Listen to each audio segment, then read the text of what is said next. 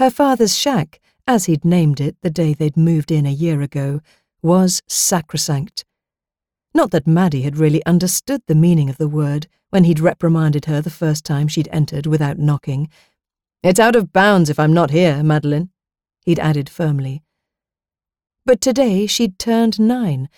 Next year, double figures, she kept hugging to herself, and was determined to find out what kept her father stuck in his room for hours on end, infuriating her mother. She knocked, and hearing no reply, opened the door. Her father swung round in his chair, frowning at his daughter.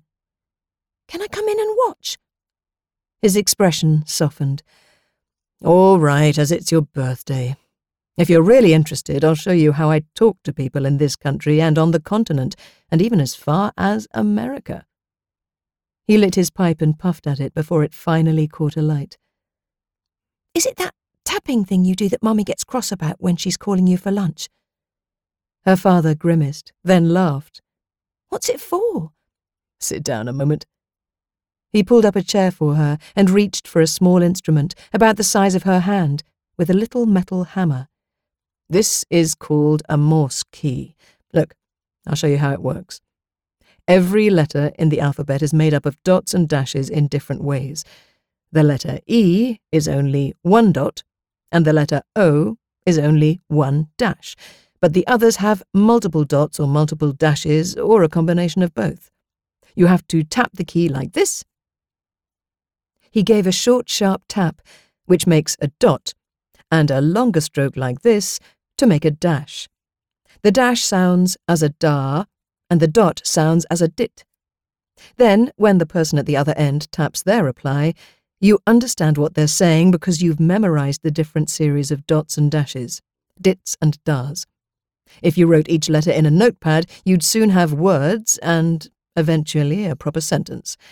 And that's called communicating with someone over the air in Morse code. He paused to make some popping noises with his pipe to get it going. When I want to speak to someone using Morse, I have to tap out my call sign, 2BV, and that tells anyone who's listening that it's me, Walter Hamilton in England. Then whoever's about will tap their call sign, and I can look it up on the list and see who it is. It might be someone I know quite well, or it might be a new chap who's appeared. He adjusted his headphones. We'll see if someone's about in America first. She watched, fascinated as her father fiddled with the knobs of his radio to get the right frequency for America, he explained. After several moments of crackling, he tapped his Morse key and wrote something down in the special notebook he used. Ah, someone's responding. He nodded as he then jotted down some letters. I recognize it. It's Brad Jackson from Oregon. That's on the west coast of America. Nice chap. I'm now going to ask him if he's receiving me. He tapped some more and waited, then turned to Madeleine with a satisfied grin. Loud and clear, he says. She stood several more minutes while her father sent his message, and this Brad person answered.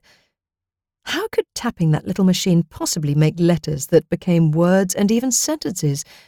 And to America!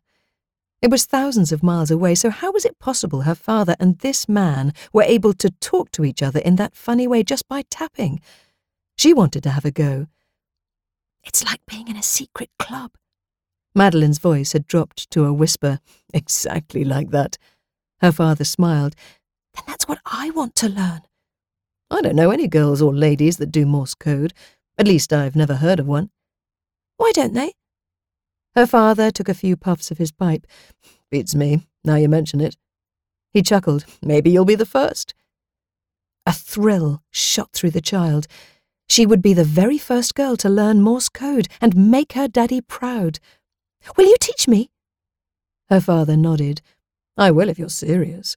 But you'll have to learn every letter in Morse code by heart. It's not easy at first, like learning another language. But it gets easier and becomes a rhythm. Then it's like playing an instrument. That's all right, Daddy. I'm good at reading notes and music in class. I'm sure I can learn dots and dashes of the alphabet. And I'll be the first girl in the whole world to do Morse code.